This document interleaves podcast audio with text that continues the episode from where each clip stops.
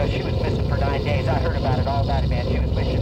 She, she did huge risk for that cause, but, but she was wrapped in a blanket and, and it was found by her body and, and there was no signs of violence, but she, she took huge risk for the cause and there was no signs of violence and she accepted, she accepted unexpected shit. She died. You know, she was missing for nine days. I heard about it, all about it, man. She was missing. She, she did huge risk for that cause, but, but she was wrapped in a blanket and, and it was found by her body and, and there was no signs of violence, but she, she took huge risk for the cause. And it was You're listening to Noise Extra. I'm Gray Holger here with my co-host Tara Connolly Hello. and Mike Connolly, Hello.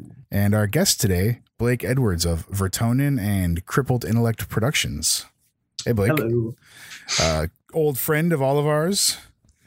Been a long time, so this is super exciting to do it through screens. Yes. Yes. Maybe someday in person, but for now, hey, we'll take it. Te- definitely. Yeah, Blake picked a really cool record by uh, an industrial luminary, Zev, under uh, well, sort of an earlier alter ego, and something that Blake had actually reissued in 1999 as the first CD on Crippled Intellect, right? Indeed. Yes. Yes. Yes. Yes. The second CD on Crippled Intellect being the phenomenal crawl unit. Everyone gets what they deserve. Just a I mean, what random Ah, mention, what a but come on. one-two punch there? I mean, come on. Uh, absolutely one of the greatest CDs. and this being Zev's an Un's memento, life sentence, and save what? What a cool thing to talk about, you know, with someone who cared enough to track this thing down and release it. But before we get into that, Connolly's, what have you been listening to? we've been in a giallo zone uh, for the past few weeks, and It's probably because we got the Forgotten Gialli boxes, so now we just want it everywhere. we're just in the zone. So we've been watching a lot and listening to a lot of soundtracks. So some standouts have been Bird with the Crystal Plumage, My Dear Killer. Mm-hmm. What else? Stefania Stella. Fatal Frames. Fatal frames, fatal frames. yeah, yeah. Very so important. yeah, been a lot, been a lot of, lot of soundtracks around here. Actually, that's kind of been our zone this past week, along with watching a lot of great movies. So that's that's kind of been it. I mean, you know, always a lot, always a lot of noise going on. Oh, and actually, we discussed, we did a seven-inch episode with Blake, and we did the. Actually, Tara, please pronounce it. Alien Radiga. You're it's so wait so much better than when she says it than when I say it. I'd say it some horrible way. But we were listening to Triptych as well as the uh trilogy, the uh three CD trilogy of death. Doing the seven inch with Blake got us in the zone for that.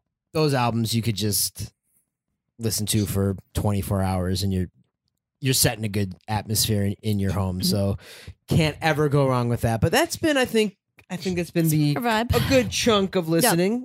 Yep. I would say that's pretty good. Blake, what have you been listening to?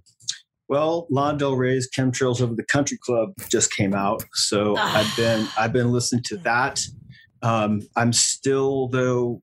It, I'm still com- not coming to terms with. it. I'm still figuring out how I'm how I'm working with it within the rest of the releases because I'm still pretty hard hard uh, pressed to compete against Born to Die and Norman fucking Rockwell. So this this is a quieter, like more honeymoon level thing. So I'm I'm letting it sink in a little bit. So that's been I- taking up.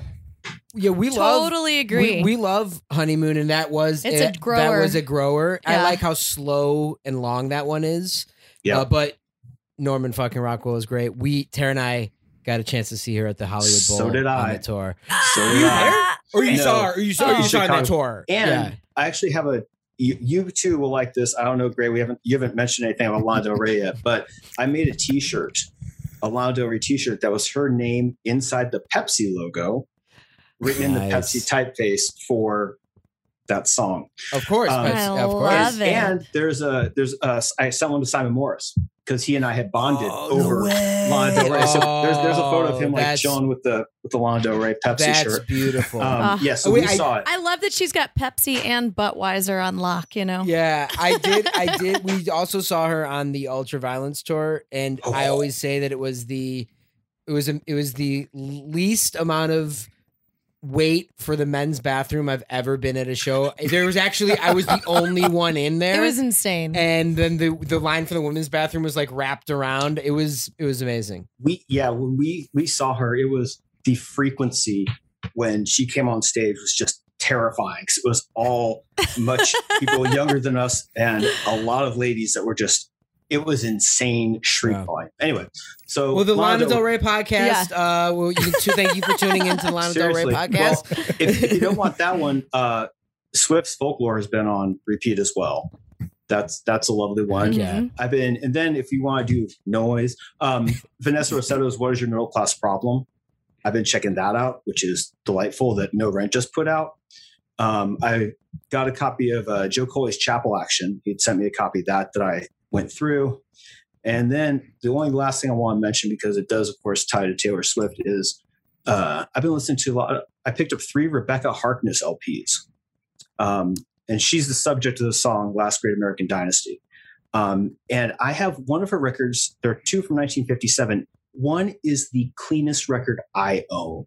It is. It is Wow. like pristine. Like like I will get when I got um, uh, violets violets bent backwards over the grass. The lawn over like that had Hmm. more surface noise than this record from 1957. It is Wow. Wow. it is absolutely. It's not my favorite audio because it's kind of it's for dance for ballet, so it's pretty orchestral. But it is pristine. It is absolutely incredible. I, I don't think I own a cleaner record than this. uh, Wow. Rebecca Harper. Interesting. So, so that's my past week. Awesome. Great. What about you, man? Oh man. Well, you know, we did that tech episode with Chris Sienko and I threw on the out of context CD from Pure. And if the tape we listened to kind of settled into a zone for both sides, the CD completely foregoes any idea of that and just goes through like a million weird sounds and settings. And uh, it's really cool. Another great Pure release. Obviously, we just talked about the Neural Pure CD. Uh, just in, you know, always a good time to listen to a Pure CD. Heck Uh, yeah. Yep. Bad Sector and Contagious Orgasm. I know I talk about Bad Sector like all the damn time. Connolly's probably talk about Contagious Orgasm all the damn time, but Hey, you know what? It's definitely the do. Venn diagram. Boom, It's, right in uh, the middle. two great tastes that taste great together. This sounds exactly like both bands, uh, but together it's perfect. It's like such a cool thing. The Vacuum Pulse CD. It was originally a, a tape on Old Europa, and then uh, hey, Old Europa did us the favor of making a CD of it. And damn, I love CDs, so that one is getting played. Uh, we did a Tender Love episode on the Patreon for 7 inch Sunday. Was the Tender Love Anemone Tube 7 inch, and that 7 inch is awesome and plentiful. So, uh, you know, don't hesitate to grab it, even if you didn't hear the 7 inch Sunday, although you could by subscribing to our Patreon. I grabbed the Psy War Don't Blink Tender Love tape. Uh, no clue when this is from. No clue what the hell it is. It is not the gritty, textural, concrete noise found on his side of that seven inch split. It is recordings from television, uh, recordings of uh, like televangelists, Sally Jessy Raphael type stuff, uh, diarrhea sound effects, uh, like all, all kinds of stuff. It's it. I'm, I'm not even joking. It's like it's a it's a Well, Psy Warfare. it's an guess. audio collage. it's- It is. It is yeah. Psy Warfare. Like there's yeah st- stuff from the television show Cops, spoken word stuff, court TV type stuff. Uh, uh, s- little bits of grind or like a band playing or warming up. It's really really. Did you? Was it one of those where you like, or like, did I get the right tape? Like I when mean, you know, it's- like when you're like, Yeah. It's got to be the right tape. It's on a nice uh, but you know what I mean. Fuji DR1 Type Love 1 it. tape with the uh, handwritten yeah, label on there you it go. in the case that fits it. You know, it's got the like little indent and The- the, uh, It's our favorite right now. CCCC. that was I an think it is extra before. CD. I think I it was five five? C's. Ah. C, C, uh, C. Phantasmagoria C. co- is in a, a case like that, and I I love that so much. And, and they have the tape goes in the you know that odd way that only those Fuji tapes did. Yeah. Why is that so exciting? It, just is. You know what? Just because it is. It is. uh, I was doing some late night work in my studio and I f- saw this just like sitting around and thought I'd throw it on. It's the, uh, I don't know how to say this thing. It's that circle with a, with a slash through it. Like a diagonal slash. Oh, No, Closed because it, unit zero. it's not zero though. It's it's a because not a it's not an uh it's a perfect circle, not a an Uh-huh. oblong circle or whatever, an oval. Uh, it's it's Mika Vainio. Uh, it's on Oh, Sähkö, okay. and it's like super stripped down, minimal four four techno, uh, but like done the way Mika Vainio can do it. So like if you like Panasonic, if you like his solo work, this one is a cool and weird, strange thing from the '90s. I want to say uh, comes in a weird little envelope. And last but certainly not least, got a package in the mail yesterday, and first thing I threw on today is Cryoscene Exclave on New Forces. This is a collaboration between Stefan Aun, I hope I'm saying that right, uh, from Kjostad and Breaking the Will and Form Hunter, and Matt Betke of Scant, and uh, who co-runs Thousands of Dead Gods with uh, Justin from Shredded Nerve. A beautiful CD uh, collab of the two of them doing their things. There's tape loops. There's weird drony atmospheres. I swear, track four sounds like you're behind a wall of dryers at the laundromat. Like it's just got this deafening sort of hum and clatter of things rolling around, like they threw a bunch of pennies in the dryers and snuck back there after hours. Uh, but it sounds better than that. Like it just it just sounds awesome. Uh, exciting. Two two artists I really like listening to, and they have a collab project now, so nothing wrong with that. Awesome. Killer. Yeah, it's a lot, a lot of stuff, you know. Hey, what what else? What else should anyone be doing? Gotta be listening to listening Look, to sounds. Just put some noise on. listening to the behind the dryer. and before we get into this incredible CD, a quick word from our sponsors. Whether you get off on sonic extremes, skilled think pieces, or psychologically damaging soundtracks for personal ritual, Misanthropic Agenda has got you covered. Misanthropic Agenda is a noise, sound art, and electronic music label founded by Garrett Whitmer in 1998, releasing CDs and vinyl by the likes of Merzbow, John Wiese, Joe Colley, Dave Phillips, Francisco Meirino, Death Throes, Lasse Marhaug, Jason Crumer, LHD, and many more. Use code Noise Extra at misanthropicagenda.com to receive free shipping on any size order in the United States. Oh, and they've also got a Bandcamp. Troniks, fine purveyors of heavy sound since 1997, featuring new and classic releases from Alza Galzaga, Airway, Astro Romero, Black Sand Desert, The Cherry Point, Government Alpha, The Haters, Hijokaidan, Neural, LHD, Lasse Marhaug, Paranoid Time, Richard Ramirez, Scald Him, Sewer Election, Sissy Spacek, Spastic Colon, Trance, Unsustainable Social Condition, John Wiese, and many more. Visit iHeartNoise.com for details. Zev. So, Blake, this is a perfect artist and CD for you to choose to discuss with us. And you know, a lot of that is a lot of times how we do these types of episodes with guests talking about albums. We sort of have a guest give us a couple couple ideas, but when Gray said, "Dude, Blake picks Ev," I was like, it was this immediate like, "There's this is he's the perfect person to do this. There's no one else who should Yup. do this."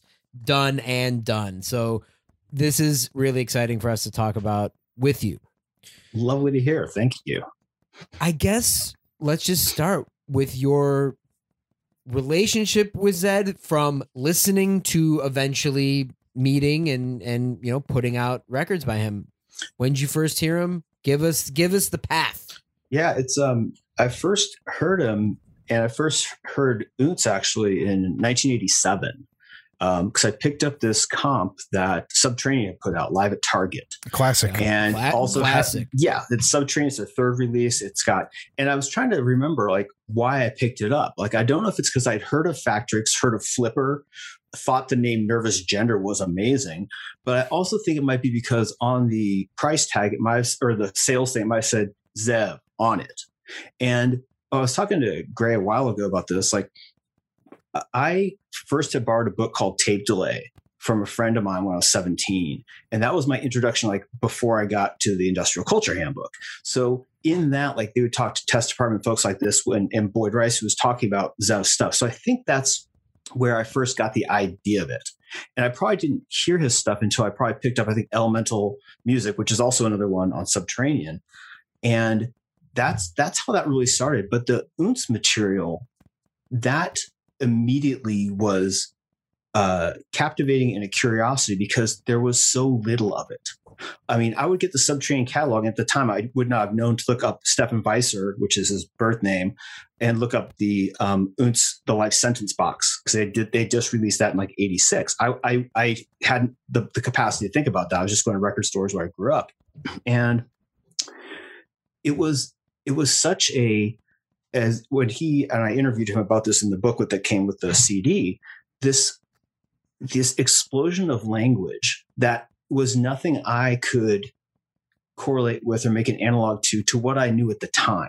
Like it Right. wasn't it wasn't non straight wall of noise. It wasn't throbbing gristles and I will call them songs. It was Sure. this Mhm. it was this explosion of language and he actually described it as like you know sending these little packets of information they're extremely condensed and that was thrilling to me because it was so confusing i could not put my finger on it and so i wanted just more of it and i could not find it at all and but you know life goes on i found out that um, i think uh, well, Touch must have done the um the one foot in the grave set, and there was more ounce on that. And I'm like, great. There's like 25 minutes over two CDs, I think. And what was so more valuable for me about that is there was writing about it. Because I wanted like what what makes someone do this? Like again, I'm I'm in the very rudimentary noise stuff. Again, I've got the Zev stuff, I've got the non stuff, I've got Throbbing Gristle, SPK, and all stuff. And this was just so far afield. And it really spoke to my idea of language and using and how words inform reality. And that captivated me even more. And then when in about 96, maybe is when I started actually communicating was about doing releases on the label and stuff like this. And I would often ask him, like, do you have any oot stuff lying around? And he thought it was hilarious. He's like, that that project nobody gave a shit about. Nobody cared about that at all. It was too much. It was so based in sound poetry and and he was doing all these persona pieces. And so he would send me tapes like of recordings of like various Zev shows, like at the pyramid or whatever it is, like, you know, because I was trying to find something to put on what became the the steel plate 10 inch of his I put out. right. And so he would send me all stuff. Then lo and behold, you know, over over time, I actually wanted to do. I heard I talked about life sentence. He didn't have a copy. I contacted Steve Tupper at Subterranean, which is not the person you want to contact about this stuff because he is the. I was talking to Chris about this when I borrowed this lovely mic he let me use, and he said he made the great comparison as Stephen Tupper. So, th- and this is like probably in the mid mid '90s, I guess. He is the cranky guy at the hardware store who doesn't want to help you. And Right. I was like, doesn't want to doesn't want to find that like- thing that you want. Yeah. that, that's exactly what Chris Can't you said. just ask Yeah. for something Uh, else? I went to Subterranean maybe five years ago yeah. and actually got to dig through there and uh, can confirm. You're not finding a thing. He'll Mhm. point to a pile, maybe. yeah and and that was and so i i emailed them and the great by the way you know they have the old catalog it hasn't been updated since 2002 online which is again beautiful Love And- it. I know. I love Don't that. even need And the I- Wayback Machine. seriously And I Thank said, you. do you, Yeah. I said, do you, you know, do you have any the master or something for for uh, you know life sentence? He's like, yeah, it's somewhere probably. I don't have the time. I'm like, okay. Eventually, when I went down to the stop, and this is when they were still located right next to SRL. You know, he's. I went in. I was. I was like, I want to buy some stuff. He just like it was. I was the biggest pain in his life. And so I'm like, di- I'm trying to find like an Angst Hasa Pfeffernos 7 or something. He's right, just like, right, right. he's just like looking at his watch, like what? I'm like, you know, again, I'm too young to be like, where do you got to be, dude? This is, I'm, I'm trying to give you money for this. Um, so he you didn't still have, have, any cooking stove beasts? Uh, Well, RL or, or, the nervous gender Beelzebub youth thing, since that apparently went. Well, that but it, what's interesting though about Subterranean, just a side note. I mean, I that you could still get first press subterranean with the with the catalogs in there into the 90s Yes. and maybe even in the early 2000s and yes. S- and Maybe that even was- still. yeah, Yeah. and, And and like the it's chrome, the Chrome box set's still seventeen dollars or wherever it was listed. Right. At. Just like, right yeah yeah yeah because i know our copy of the nervous gender yeah it's still has the old catalog Mhm. in it it was it got it sealed probably in the late 90s you know what i Yeah. mean and it was still Yeah. it's the same pressing from whenever it came out you know i love that totally. Uh, yeah, between him, we could talk about between him and like Eric Lanzillotta with Anomalous. Like that was right gateway stuff. And Eric Lanzillotta played a role in this subsequent thing. Anyway, so I started doing a search for um, life sentence, and this guy who lived in Chicago, actually, Will Reader, whose name I tragically spelled incorrectly in the brochure, even though we made a big deal of it's I before E in this case, and I screwed it up. he, he had a copy. He had a copy, and he would sequence it for me.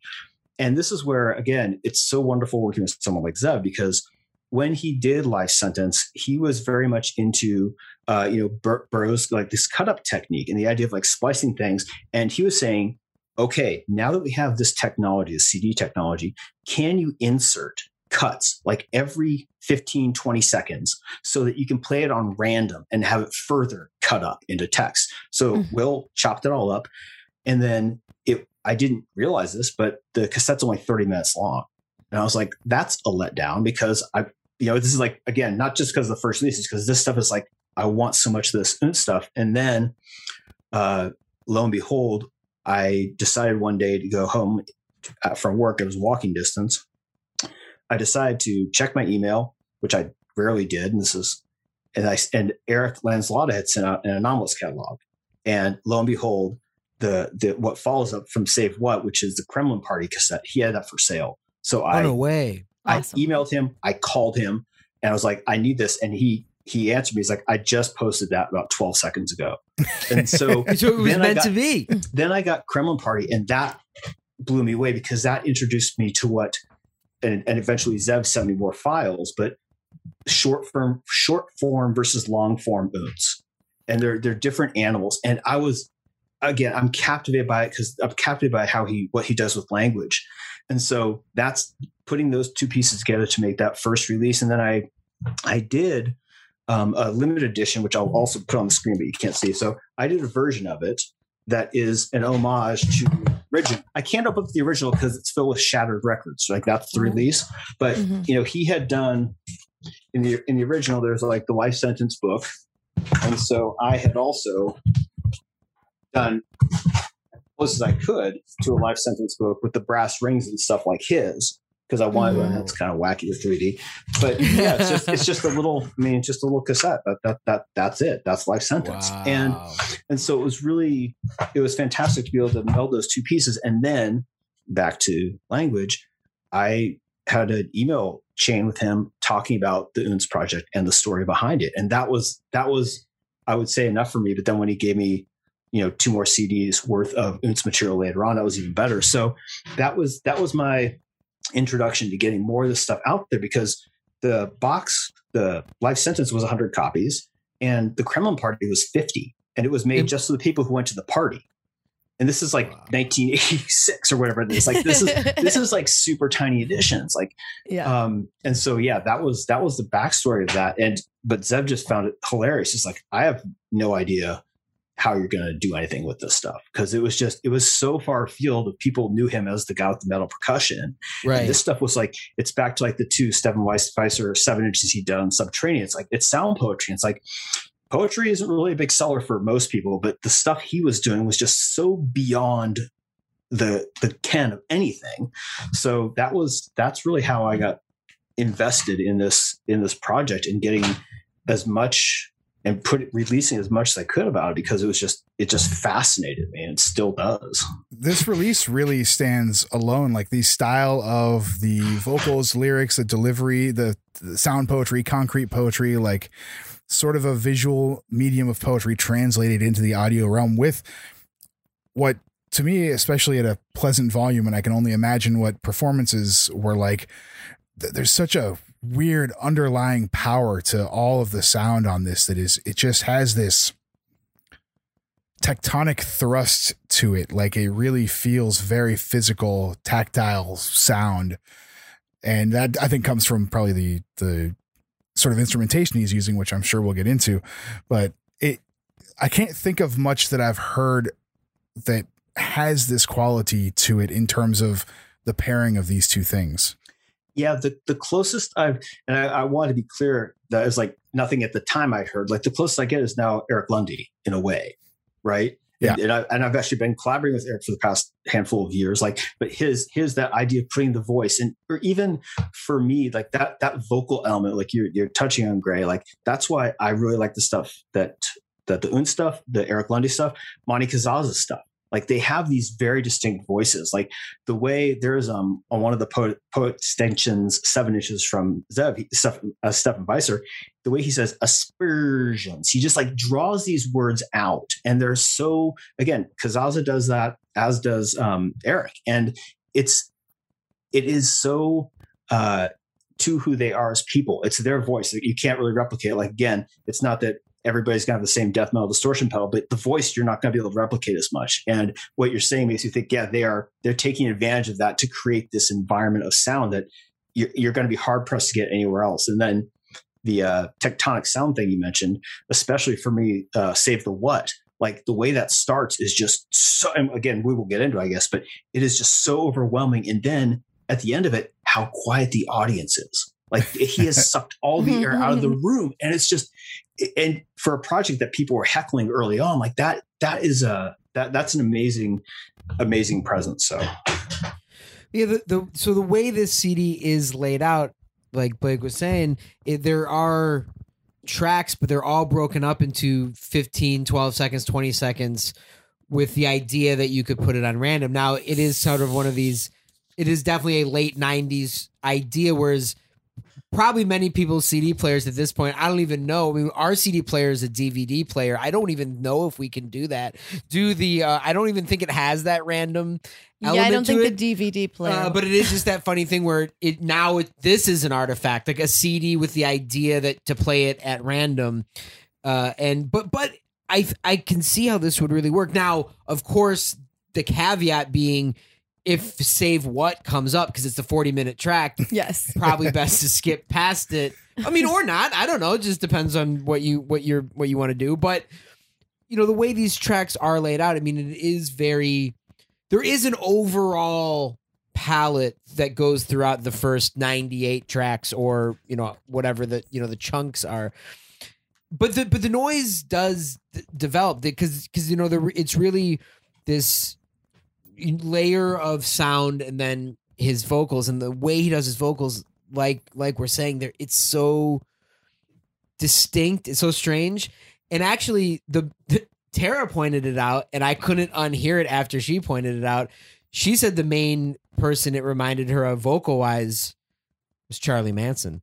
Uh, she said it had it had that that that that kind of the even even the use of man he says man says a lot. man. Uh, it's Well, more it- it- lyrically than it's it's in the way he talks, not in the way that Manson His would sing on his cadence records, remind- whatever. Yeah, yeah, yes. His cadence also makes me think of San Francisco, like very much like that accent from San Francisco, which, you know, of course, Charles Manson spent a lot of time there and saying man and the, the history, man like the history of like, um, you know, spoken word, beat poetry. Um, I, I think that that, that is a cadence that was so familiar through that. Maybe, maybe that was my closest touch tone. yeah yeah and it But the energy was great. yeah Yeah, there's also an element to it. Like I think uh, Jim Haynes, when he when he was working at the shop on Valencia at the record store, I think his description of it was, "It sounds like you're listening to the Speed Freaks on the corner." It it has And- this manic, and- frantic, and hustler like quality to it. again As And there- there's a reason for that. Yeah. There is a reason for that. Yeah. Yeah. Oh, right. Oh, I- oh, oh, yeah. oh, yeah, yeah, yeah. And I'm I- absolutely sure. and, he, and he talks about he talks about that in Yes, he in, does. the, 'Cause I- in in industrial culture. And, and I- That stuff. was such a fascinating interview in industrial I was culture. I was hoping I, I when he, when we saw I done a few shows with him in the 2000s, and I I would ask him like whenever we do the shows in in Chicago, I'm like, would you have any interest in doing an Oonce thing at all? Like I can I will do if you want to just focus on one thing. I'd be I mean hell if I could be on stage with them that'd be great. Like I I will it, whatever I need to do to help make that happen. Let me know. He's like, well, I don't really have the chemicals that would Yeah. do that and i don't want to so it's again Right, right. that, that manic thing and that's why i'm so fascinated by the long form versus the short form like and also the fact that the stuff on life sentence which i did not know initially it wasn't like one take because what happened well not one take it wasn't like a live performance i right. I right. did not realize till later, like this was cut up from from various of various performances because the first thing I heard on the uh, live at Target, which was supposedly actually not supposedly the first live performance of Oonce, which was on the twentieth of twenty fourth of March. However, a lot of these things were recorded March seventeenth at Aldo's bar. So that so what I realized is he was very clear on the March 24th one as the first public debut. So I, I wonder, like, did he just was this a private event, almost like the Kremlin party? I never got an answer because I never asked him that. But the the material that was recorded on the 17th is that where this all came from? Because he talks about like Oh. working outside and like there's strip bars and outside, which influenced the lyrics. Um, but I was I was really intrigued by like how when I started to recognize where the layers come in, that this is not just a one one time real time event of recording, like where we see things starting to loop in, which comes like I think careless with people starts to get you hear the same person's sound in the background, things like that. Um, and actually, another side thing which we've touched on a little with the noise.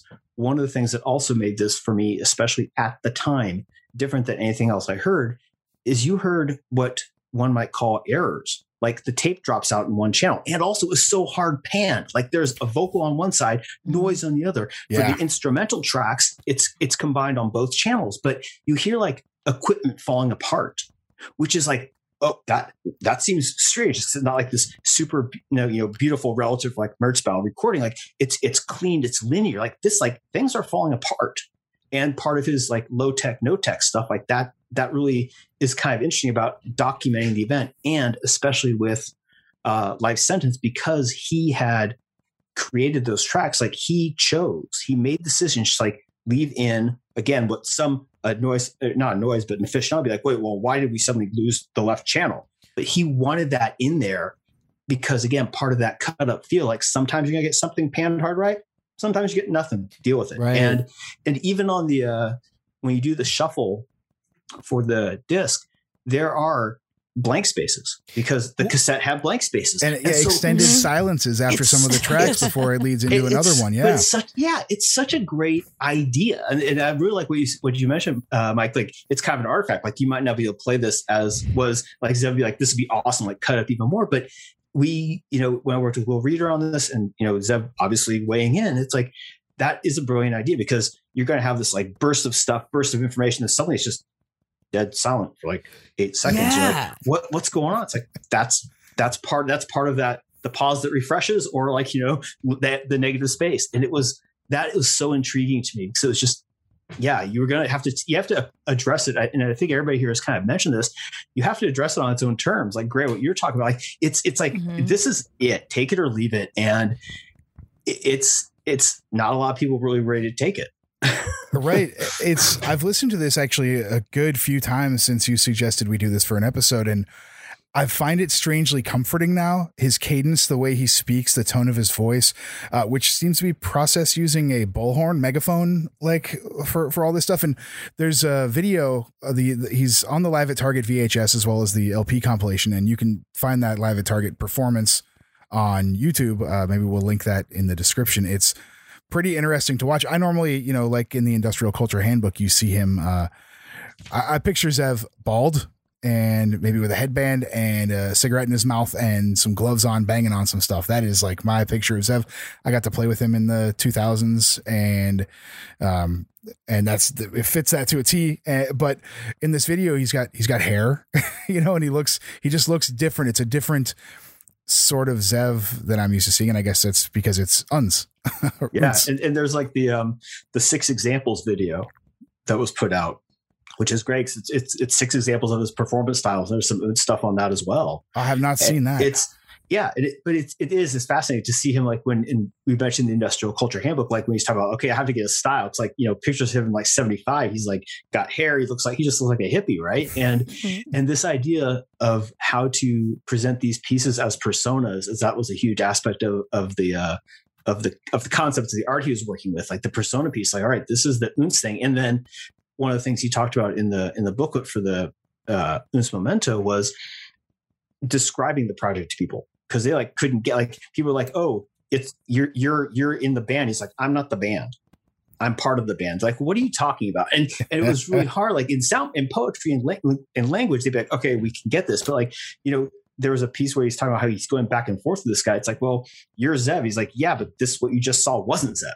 It was Uns. He goes, but you're in it. He's like, that's not the point. And it was just this, you know, getting like really headstrong. He's like, that was one of the many reasons like this project didn't take off because like nobody knew how to market it. Like Zev is a name that you're like, oh, that's kind of fun. Like Zev, that's an interesting name. But Uns, like it's German for us. It's and then the whole story about how he got the name, which is he looked at a matchbook that was upside down. It said "sun," and it's like okay. he's like, So, ta- so That's so Tara, funny. Tara noticed this. She was just looking at something and then saw, and she's like, "Oh, Well, I, I was looking um, through your discography, and and one of your CDs is the Sun Upside Down. And when I Yes. read that, I realized immediately that Uns was the Sun Upside Down, and Yes. that's what made me think about it. and that and that recording was an homage to Oh, Amazing. stuff because And it, yeah, and that was fascinating. It was uh, what Etaoin Shrdlu, like the it's, it's It's- on Shrdlu, the typesetting Yeah. issue. yes, yeah, yeah, yeah. which It's all was Of that. very cool to look up. Early typesetting machine. It was like a frequent mistake they made because you would use it as a placeholder and Yeah. people would forget and, and, that it would would show, show- up places. the, and the Etaoin Shrdlu would also be like Mhm. it's what they set when they had an error, so you knew like, all right, from here on, this is garbage. We have to reset the type. Yeah. And it was, and they used it because those are the most common letters, so they could dispose of those pretty quickly. But yeah, it's like it's like a QWERTY typewriter. Like Etaoin Shrdlu is, is the is the code for like it's kind of like at the end of an old news story they do dash thirty dash as a as a signifier of like we're done. So yeah, And I guess since Tara mentioned it, it's a good time to bring up Blake. You've been recording for 30 years now, releasing music for for that long. yeah. Uh, Three years ago, I was going to do a 27th anniversary release, but now it's going to be 30 years, and it's going to be called like dash 30 dash. They'll be like, Oh, all right, there you 30 go. years. Oh yeah, that's great. So that's that's awesome. Uh, how did you get started with this stuff? I mean, this live at Target must have been an entry point. It it was, although my super entry point was um, a year or so before I got that live at Target. I, I worked in a, a local park district that was like it was basically where like if you're if uh, here we go if um if Whole Foods want to do a retreat, they go to this park. That's what we had. And I'm like 16 years Yeah. old, and I'm like punk rock, blah blah blah, misfits, yada yada. I had a coworker who was seven years older than me, which is a gift in many ways. And Adam, he was also probably, I think I've mentioned this, he might have been the first tattooed person I knew because this is in Walnut Creek, California. It's like just a boring suburb. Anyway, so Adam was also the first person I know knew who had a driver's license where he had half of his facial hair shaved off. So, so he had, you know, Yeah. a big a big goatee on. He was and and a side note, which you can cut later if you want. I remember we were talking about his tattoos, and he he showed me. He lifted up his shirt and he had this huge huge dragon piece. And I was like, we were talking about inspiration for other tattoos. I said, what was the inspiration for that one? He's like, oh, my friend just needed to practice. okay, so this is the kind of guy. This is the kind of guy I'm dealing with, and I'm I'm liking Need this to dude practice large scale dragons. Yeah. yeah yeah and you've got you've got canvas um so he made me a tape because i was like you know I telling him about how oh the misfits and all this punk rock stuff. And he's like all right here. And he gave me a mixtape or not a mixtape it was a comp uh, split. On one side of this classic c90 was um it was psychic tv it was probably dreams less sweet. I don't have the tape anymore which is all good and well. On the flip side was Diamanda Galás's Saint of the Pit, and it scared the living hell out of me because I'm I'm driving home from work one evening and the tape flipped over and then suddenly it's Diamanda Galás. And somebody here, hand raised, was not ready for that. It was it was incredible. And then and then after that, like I was intrigued by that kind of stuff. And then probably when I started doing just garbage recordings at home, um, and probably in college when uh, a roommate of mine who I knew from Walnut Creek actually went to school together, we started doing um, junk metal percussion um, just because we wanted to do it. I mean, I had I had an idea, like I wanted to do some stuff. Greg was on board. We had um, another friend who came in, my, actually my friend Marcelo, who does does audio stuff still. Um, and we we just we do we started doing Derail was the name of that band, and we just did junk metal percussion. We we wanted to be if if we were fantasizing, we were a cross between like Neubauten and Throbbing Gristle because it was like we had guitar process, we had junk like we washing machine parts, just all sorts of crap. Um, and then then I decided I just want to do stuff on my own because why make it not democratic? So I just started Vertonen probably around that time and started started releasing stuff. Yeah. And when did Crippled Intellect, your label, come into play? That came in right then. I came Yeah. in in 1990. So I had to have something for Fact Sheet 5 to mention when they were doing a review, right? Um, and ND, uh, like, like stuff course. Diego's Mhm. talking about, like Muckraker, EST, like Yeah. everybody, like, give me, give me some attention. So, um, And- Do you Uh, sorry. speak German? no, I don't. Okay, just just But curious. Vertonen is, is German. Yeah. For Right. set to music. Yeah. Yeah. Um, so yeah, that was the that was the start of uh, CIP, which I I used for the longest time. I just would call it CIP because crippled intellect production was from the mind of like a seventeen year old. So I'm like, that's just that's I didn't like it anymore. But you know, don't run from your past. It's your life. So yeah. Yeah. But this was the first CD. Yes. Yeah. Correct. This was the very first CD. Um, And- I'd done a pile of seven inches beforehand, or a pile like five or whatever. But yeah, this was the first the first pro press that Eric at Ground like he he hooked me up with the printing for that. Like he or the the pressing. Yeah, that was. Did he do the booklets too?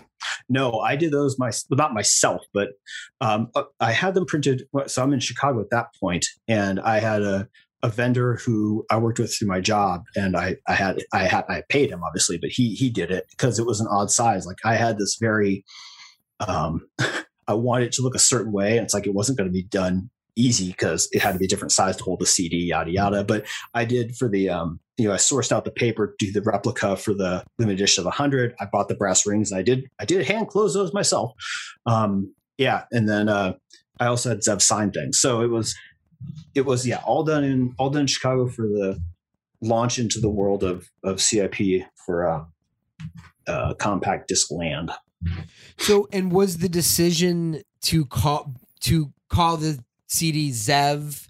Was that was that did that just go into the the idea of the confusion of it being Uns and actually having the artist be Zev, even though technically it's Uns? You know, right now I like to take credit and say that was the case. It wasn't. Um, it was because um, I, I mean, I, I mostly, I mean, when I've been, I've been corresponding with him as Zev, and I just, and he actually was like, we just call it an uns memento. The the one play that we did do is the idea of because memento, it should be spelled if it's a like a memento mori, it's M E, and we did M O like a moment. It's like a, a moment in time. So that was that was the only real language play involved in the titling of this, but it was also because Zev would say like nobody is going to care about Uns. Like if you release something in the world called Uns, it's going to Stephen Tupper will hear about and that's about it.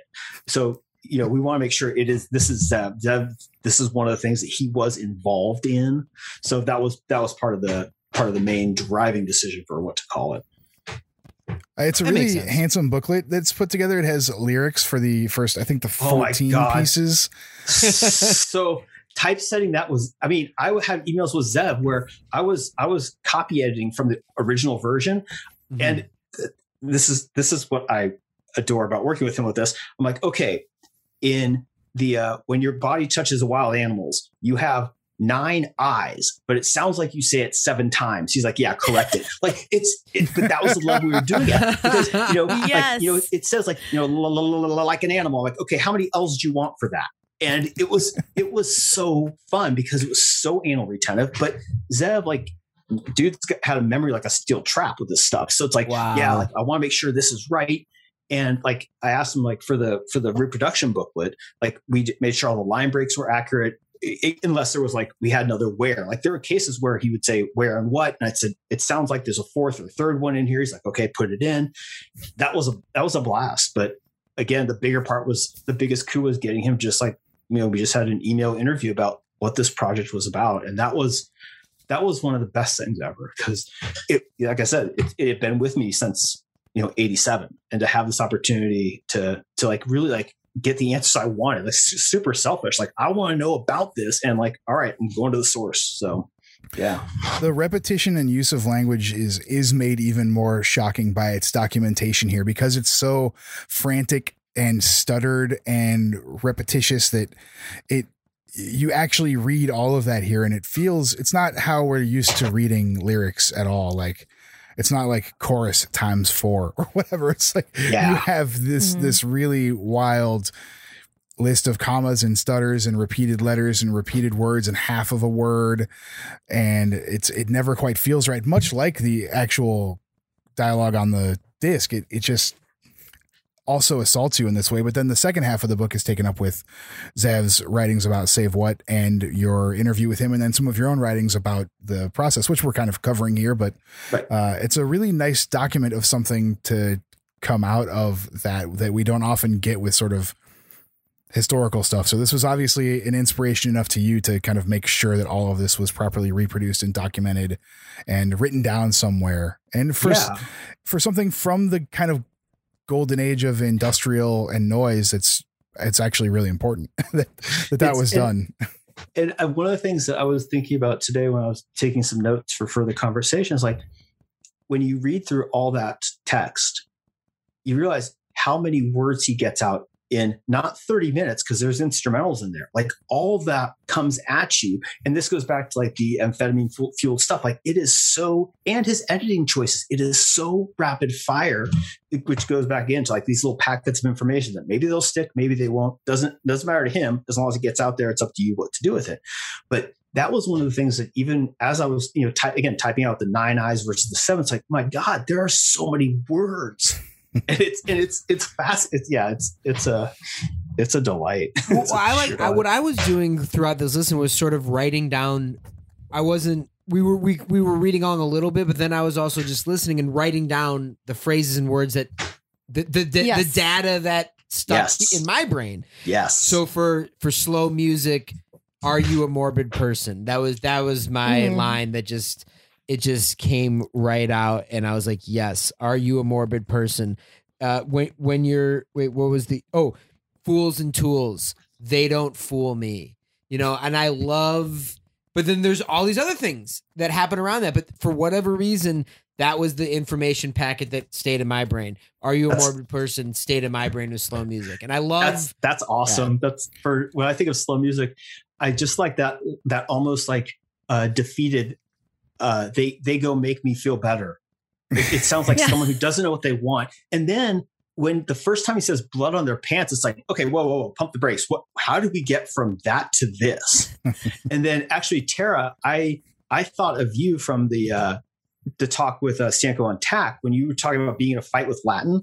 Um, but but the wrapped in a blanket, how it's spelled like W R A. Right. Yes. It's like rapture. It's it's wrapped it's like so wrapped weird. attention, and it's it's so.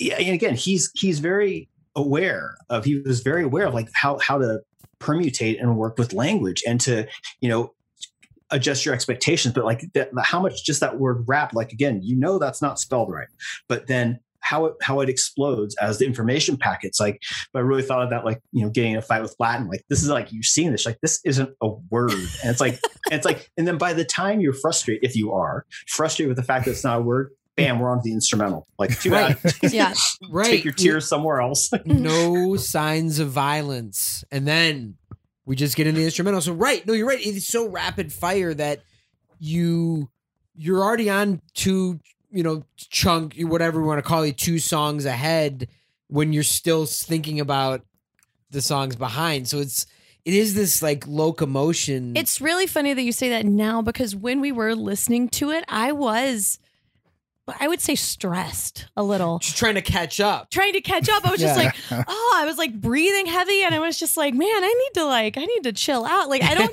know why I feel so like, I feel like this, my heart, with my heart racing, my heart rate was up.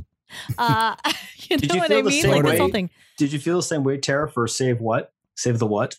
The Save longer piece? What? Or? No, not at all. Save What for me was just so um it, it felt like a ritual like like for yeah, that's a great description ones, like I, I really kind of felt the ritual in the last piece and it felt like that there was a process and we were going through something but it also it was more foreboding and, and kind of ominous and dark and i guess that maybe opening, that opening like lurching yeah. sound yeah. is it's like you I, in my mind and you can see you'll see pictures in um i think they have it in the uh one foot in the grave book uh, but just the setup at Apollos, I think that's how you pronounce it, in the Netherlands, it's just like speakers, like wall. Mm-hmm. Actually, it's on the Kremlin. Sorry, I should say it's on the Kremlin Party cassette. It's just like this massive wall of speakers, and that first lurching sound. It's like there's something going on here. And then when what you said, Tara, about a ritual, one of the things, and I I sent I think I sent all of you, and shame on me if I didn't, the the audio for the other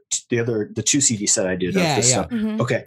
Um, what about the long form that's so appealing to me, and uh, I'm really latching on what you said with ritual, is he's describing what's happening.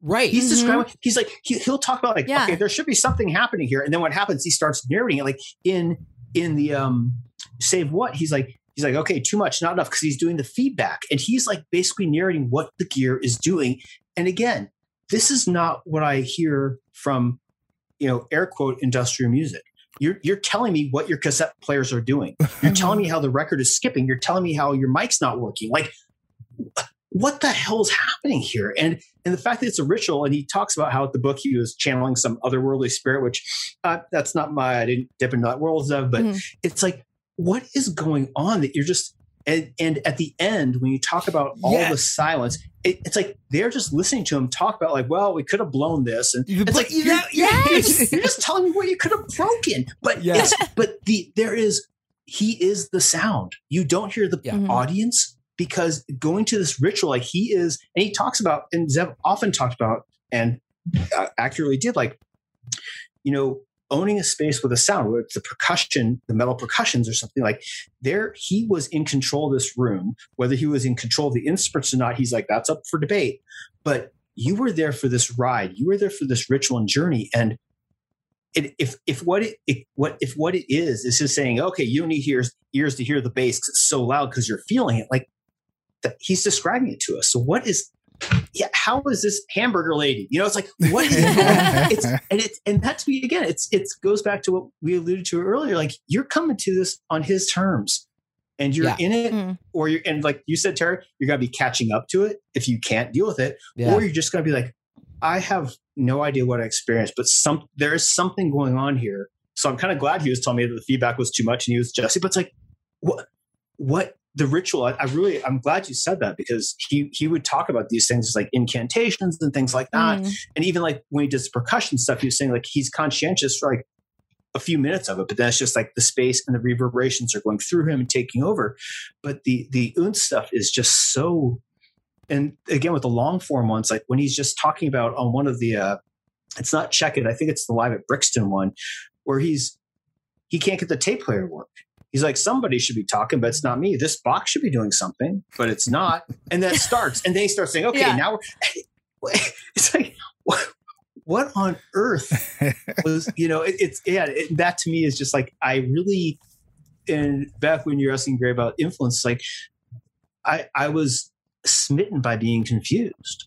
And that was Right. like, again, Diamanda Galás, I had no idea what was, what was happening. I mean, it's just, it's wailing. And it was, I mean, again, I, I adjusted and I began to really dig into it, but that was the value of this kind of stuff for me, like just not understanding it. And that piqued my curiosity for sure. It's so uniquely coming from a place of almost vulnerability. Like, certainly it is a, a, dangerous and active vulnerability, but just owning any mistakes, even when he's describing in the interview um, in the Industrial Culture Handbook, the things that went wrong on the, was it Lights of Broadway? I think that was that performance. Oh yeah, Um, the EQ not being cut and stuff. Yeah, Yeah. Right. yeah. They didn't cut out the highs, so instead it was just like this punishing high, and they were supposed to bring him down from positive twelve to negative twelve, but instead it was just like like beating everybody uh, in the audience, including himself. But like even discussing um, the goals prior, but then even still going through it and examining that as part of the piece. Like I, I, I think that there, the, the thing that's so intoxicating throughout everything that we're listening to is a vulnerability and an openness that people don't generally expose. there is a vulnerability there, but it, it's also uh, it, it feels dangerous, which you mentioned, and I think that comes from the unpredictability of all of this. Like Mhm. you you could listen to this a thousand times, and you're not going to get the flow of the information package, as you're saying, or the the lyrics, or the or the audio, because it changes and drops out. And you make little notes here, and there there are changes, but largely the base of at least the first fourteen sort of tracks, which are actually 98 tracks, is a very similar bed of sound over which this stuff is laid over. But you're it's also like you said there's there's technical malfunction there's uh re- recording difficulties there's different fidelities and changes that are being made to the sources to that it lulls you into this sort of false sense of security and while staying completely unpredictable the entire time. It, and actually what's that I, the thing that I go back to off that I like what you're saying like the fact that there are glitches or things that here's my caveat they seem like errors because he chose this is how he chose to assemble it that's Right. the part that's so incredible right, Like, right. he said Yeah. like there's there's a part um I think uh, uh, for advance behind at the beginning it sounds like so he's got a cassette recorder and he's acc- acc- I say accidentally but again this was this conscientious decision later like he shifted the speed variable so it went from Ah, this yeah. real quick and it's like yeah, yeah, yeah. and, and these kind of things. And I think and again, I, I never asked Zev about this, but what you said earlier, like, I think he wouldn't want you to ever get it all. Like, you Right. know, the idea is like, it's like the Rorschach test that people talk like, oh, it's a big Mhm. field of sound. You take out what you get in. But it's like that kind of stuff is, is super valuable because then a, it, it its value carries on. I mean, I'm not, this, we're not saying it's going to be, you know, Oedipus Rex read through thousands of years, but this, the kind, the idea is like, you can keep going back to it. And when you mentioned, as you folks are talking about the vulnerability, I like that the, the last track, as it were, on um, Life Sentence, he, he talks about, I want to get this phrase up real quick. Oh, he, but he, he repeats the phrase, it's beyond my control. And again, Right. it's just like, Mhm. oh, but again, decisions in editing, like what a way to end that because, you know, you, uh, and I think what you're saying, Tara, like this, you're, you're in this wild ride, this carousel that's spinning around frantically. And he's kind of like, and back to what you're saying about like, is it actually? I apologize for it. You said it, Gray, or if it was uh, Terry said this, but you know, like you're not going to get everything. And he's like, well, you're going to have to do the best you can because there's nothing I can do either. And when you listen to Right. and, and when you're listening to it for 40 minutes, I'm not going to be able to help you either because sometimes there's going to be too much feedback. I'll let you know that I'm turning it down. But Yeah. it's, it's Right. It's so it is just it's a fascinating um, and as as Zev would, would had said, like it's born out of like sound poetry and and that sort of realm, which he did a lot in the mid '70s.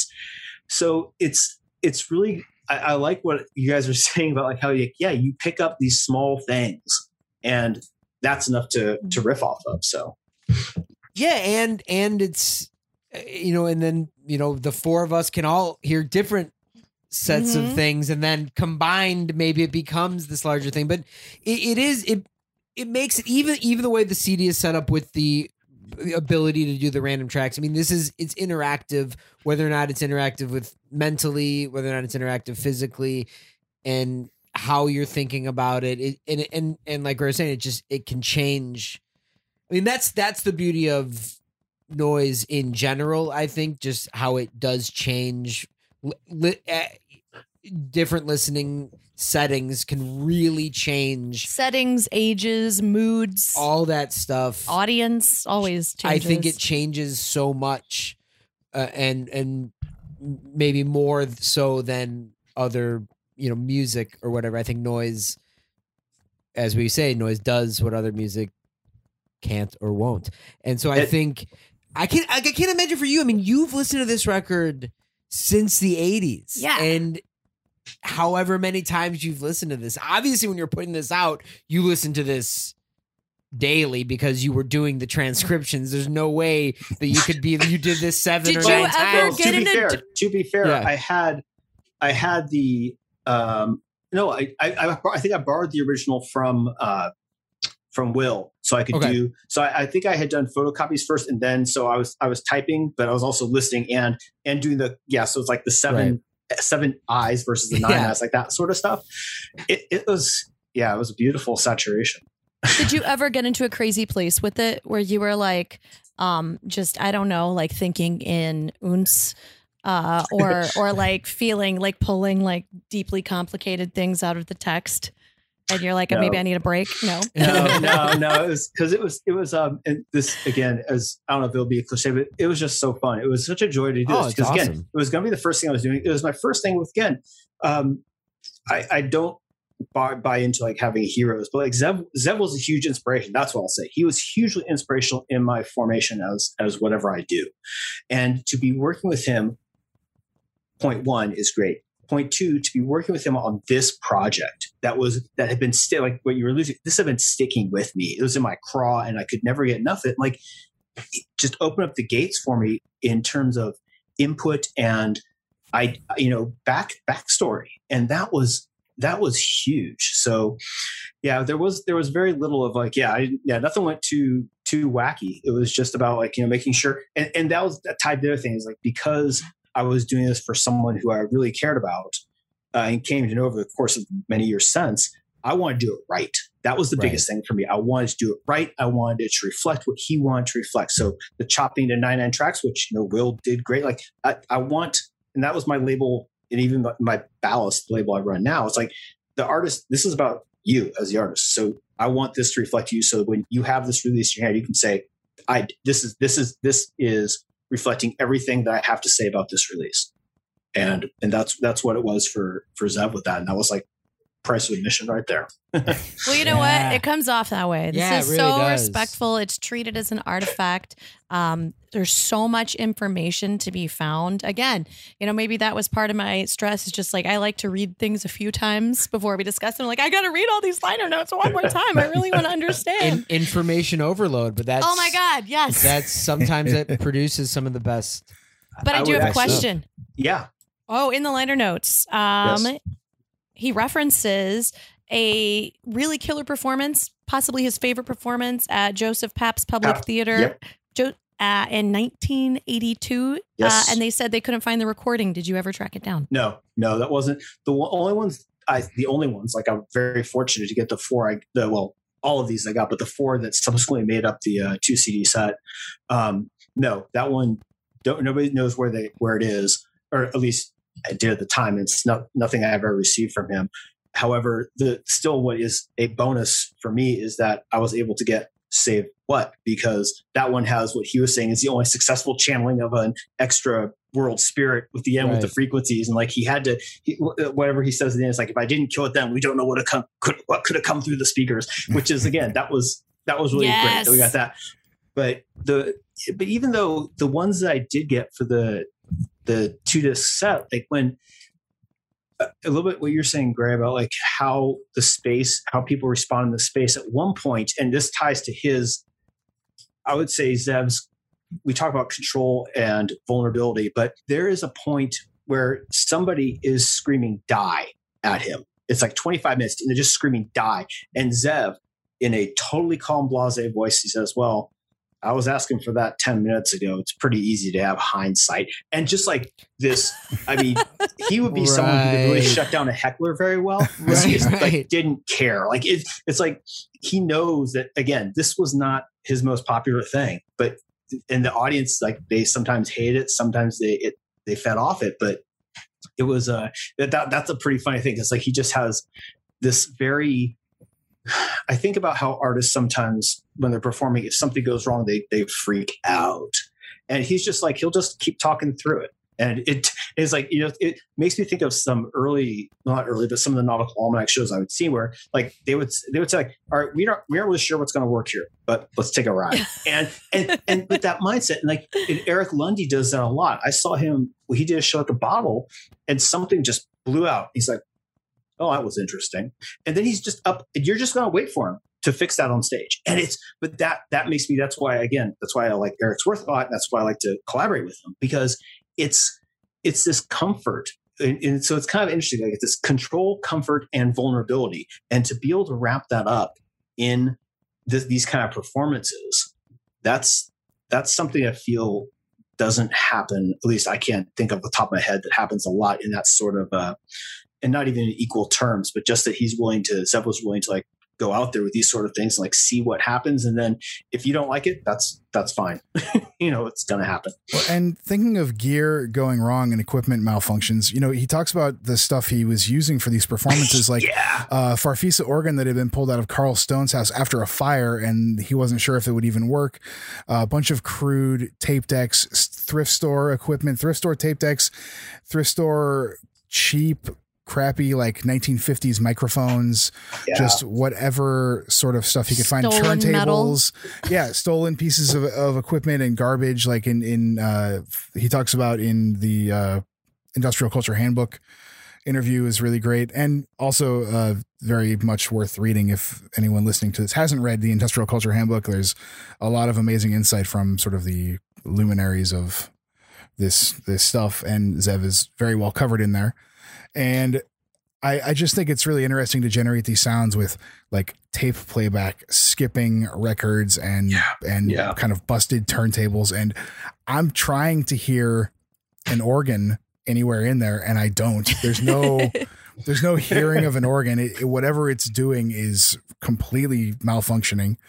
And like I said, it really, to me, translates to a lot of of power, a lot of energy in this music. And he talks about energies, and he talks about ritual, and he talks about trance, and you know, it's any of those things you do have to kickstart. You are starting that stuff. No one goes into a trance by not, you know, randomly. You have to have some sort of catalyst for it. That's some energy you're taking in. When you talk about him, maybe not really remembering or not planning, like when he's playing shows as Zev, like he's there for the first couple of minutes and then it's he's going on instinct and, and trance. He's in performance mode and playing. And I think a lot of us have felt that when we when we play music and when we listen to music and noise, especially.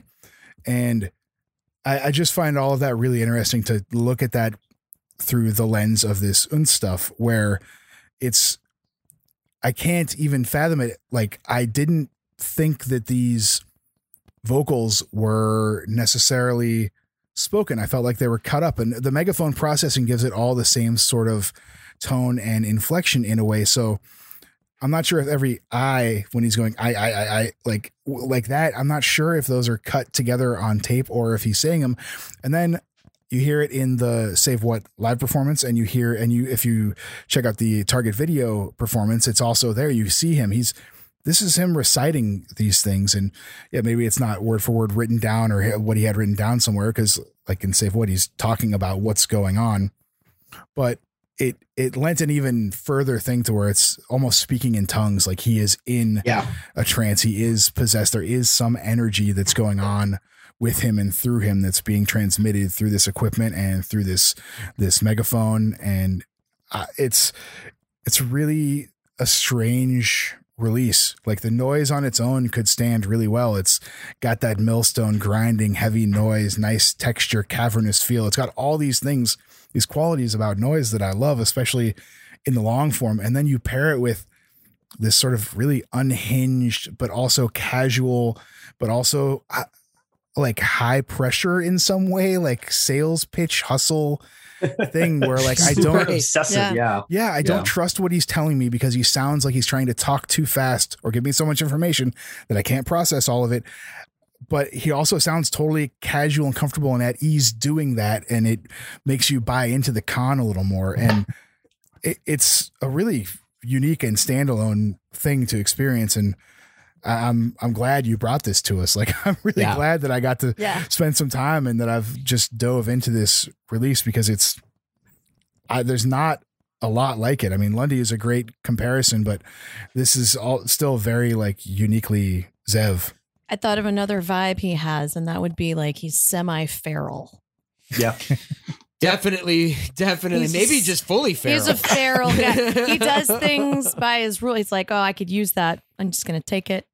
Uh, this is what music is like. This is how I'm going to do this. Right, even in the- I have determined this approach. when like you're like we referenced Yeah. in the industrial culture interview, he talks about stealing the stuff is part That's part of it. of the entirety of the thing. Yeah. So yeah, like like a feral cat c- collecting, grabbing Yeah. some stuff, bringing it, hoarding it. You know, I like that. Well, that's one of the things to think about with the industrial culture handbook is that it's appropriately named. It is not an industrial music handbook.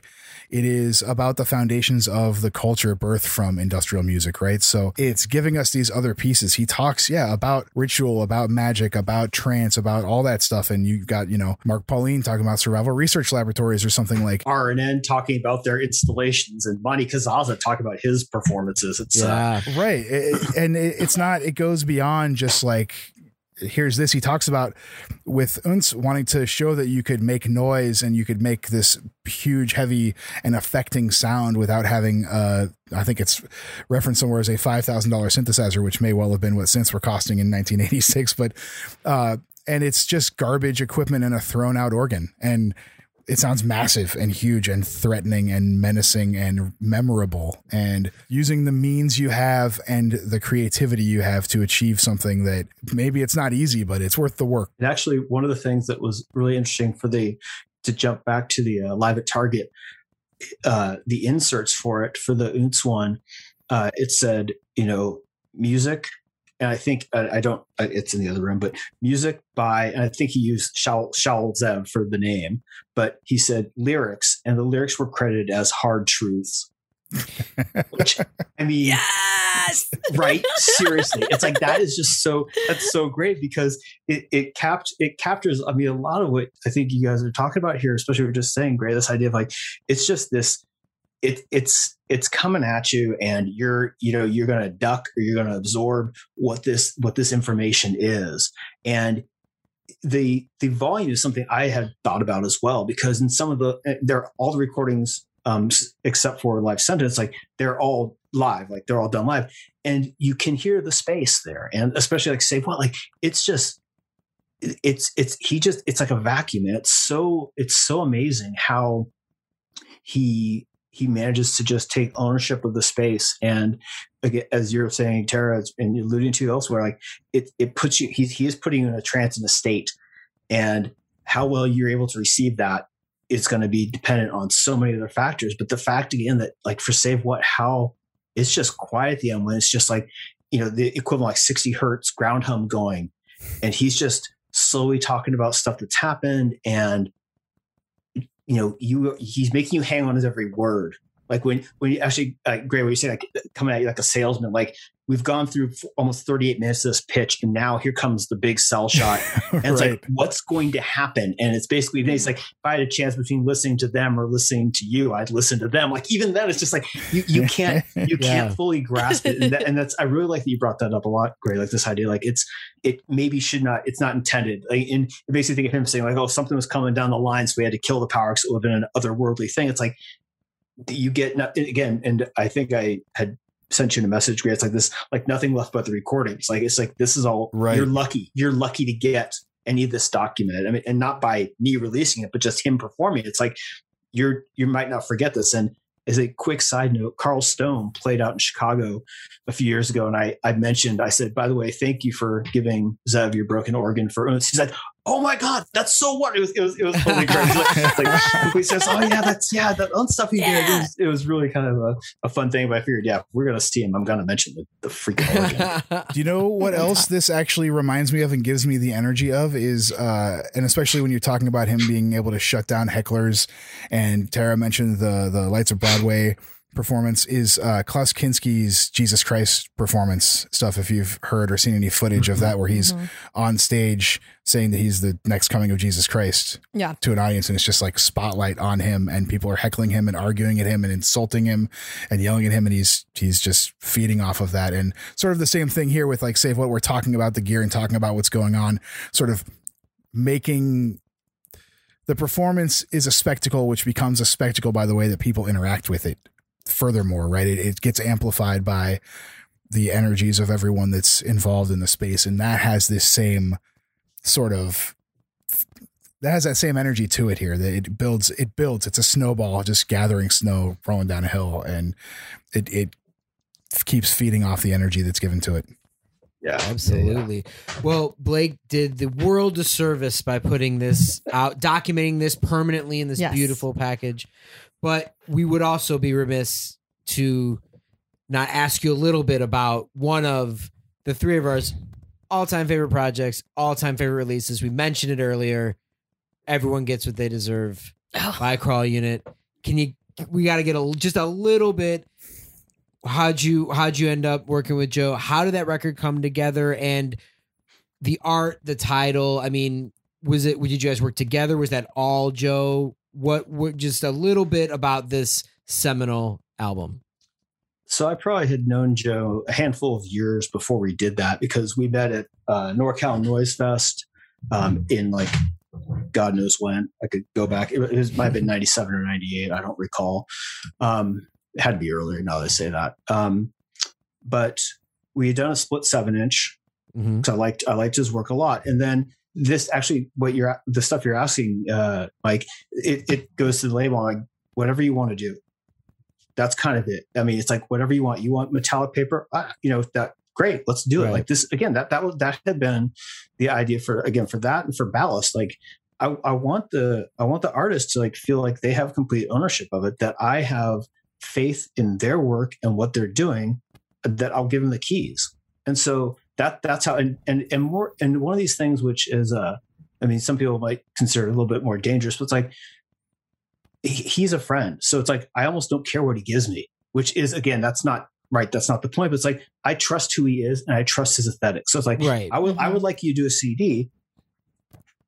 Full stop. That's it. Yeah. Like I, you have ideas, and that's like when I was I was, and I will use the word courting when I was courting um, Scott Konzelmann to do a chop shop thing for me. Like it was like I was, you know, whatever you want to do, you want to release it in glass in a coffin. I don't care. Your music is fantastic, and I want. But that's how it was with Joe, and that's how it was with most of the like Letitia Castaneda, like anybody. It's like you, you as a person, I know you, and I like your work and I want you to be satisfied with this release. So whatever it takes, and obviously nobody's like, well, I want platinum. You know, nobody's, you know, they understand there are cost, there's cost prohibitive issues, but for the most part, if it can be done, I want, I want the artist to be happy with it. And, and that, that's, yeah. So I, yeah, I don't, I, I keep my nose out, even with the, um, the, the disasters of self box set.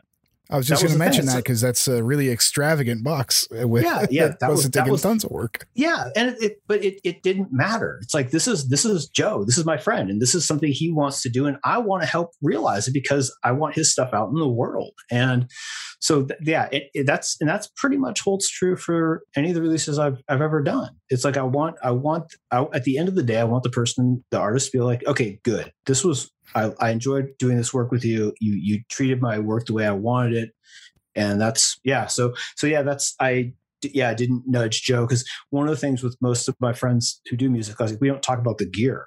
It doesn't matter. I mean, like when my buddy Jason Talbot and I would go on tour, like it was about going bowling and playing mini golf. It's like, oh shit, we have to do a show too, right? It's like, but, it's like it was it was about like the, you know that that you know it sounds very uh, soft and precious, but like that was just about hanging out with my friends and and oh yeah, we'll also make this stuff with a broken turntable. So yeah, I I cannot I could not give you any more insight as to what Joe was thinking, but you know, it's like he he will he will always deliver and he's always going to be uh good friends so it's like all right let's do it Heck yeah Fantastic. You uh, still bowling there? um i haven't gone bowling in a while um i yeah i mean i've got i've got my own ball and shoes but i haven't i haven't gone bowling i used to when i was teaching and i had more of my days were broken up because i was teaching at community colleges i was adjuncting i could go mm-hmm. bowling in the afternoon. Down at the university of chicago we do have a bowling alley on campus. I don't know but hold on you're gonna like this if you like bowling i don't know what the oil pattern is they use down there Oh, So, amazing! I'm- I'm- I'm That's gonna that see you're what's deep, going so I like it. Yeah, I'm I'm gonna see how deep it. you are. Love Um, it. because I feel like it's more a place to get food than bowl. So we'll see. But there's there's there's some alleys, and I again I just put it in the back of the bike, just a scooter with the, the motorcycle. Well, I called it. I'll pretend it's a motorcycle because it's basically an automatic. Um, but yeah, I I, but I have not bowled in ages. Um, Did you ever bowl at the Fireside Bowl? No, not when not. There was never never anything Right. there that was that was serviceable at the time. And I, I Right. remember though going to see shows there and not crying at that, how abused the lanes were, but that was a Oh, bummer, yeah. man. It's like, and I think now they are they have brought it back to bowling. Like there's is some Oh, okay. bowling goes on there, but um, yeah, no, It still no exists. bowling. I thought it closed. I I think it. Well, I haven't checked in the last Right. 10, 10 years, but Right, I- right, it, right. It, it had reopened though. It had reopened. Yeah. Um, Oh, okay. Yeah. You know what? I did hear that. I think it's just it's just not necessarily the same vibe, or Yeah. you know, Yeah. it's just, you know, a little different. Than yeah, it's not. when- It's not going to be either. It's not going to be Bratmobile or Zombie. This was awesome, wasn't it? I This was so cool. Speaking of Yes! catching up with you, it's like so. it's- Yeah. it is one of those which I kind of had a sense after like I've been talking. I talked to Chris frequently, but it's like I kind of feel like it would be just like you know I walked around the corner and you're there and we're just having a conversation. Like it's That's like the- it's, I mean, it's, you know, the it's, idea. just- it's it wasn't like oh wait. There's Mike. Uh, Yeah. There's Right. oh dear. What do I say to these Yeah, people? yeah, yeah. Ah, it's like- No. Yeah. Yeah. Yeah. It's so. Yeah. It's it's it's always so casual. Well, thank you, Blake, so much for bringing all this information and and for getting this out in the world. I mean, this could have been lost to a hundred copies in 1986, and I don't know that I would have ever heard it. So uh, it's really appreciated, and your obvious passion for these recordings is also very much appreciated. thank you everybody for having me on. This was a wonderful, wonderful experience. I appreciate it. Awesome. Yay.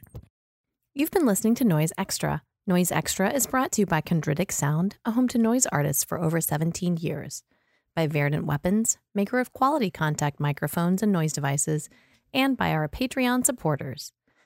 You can find our Patreon at patreon.com slash noiseextra, and your support really helps. You can find us on Instagram at Noise Extra, on the web at noiseextra.com, one E in those, and on Twitter at Noise Extra, with three A's at the end. Thank you for listening to us and to Noise.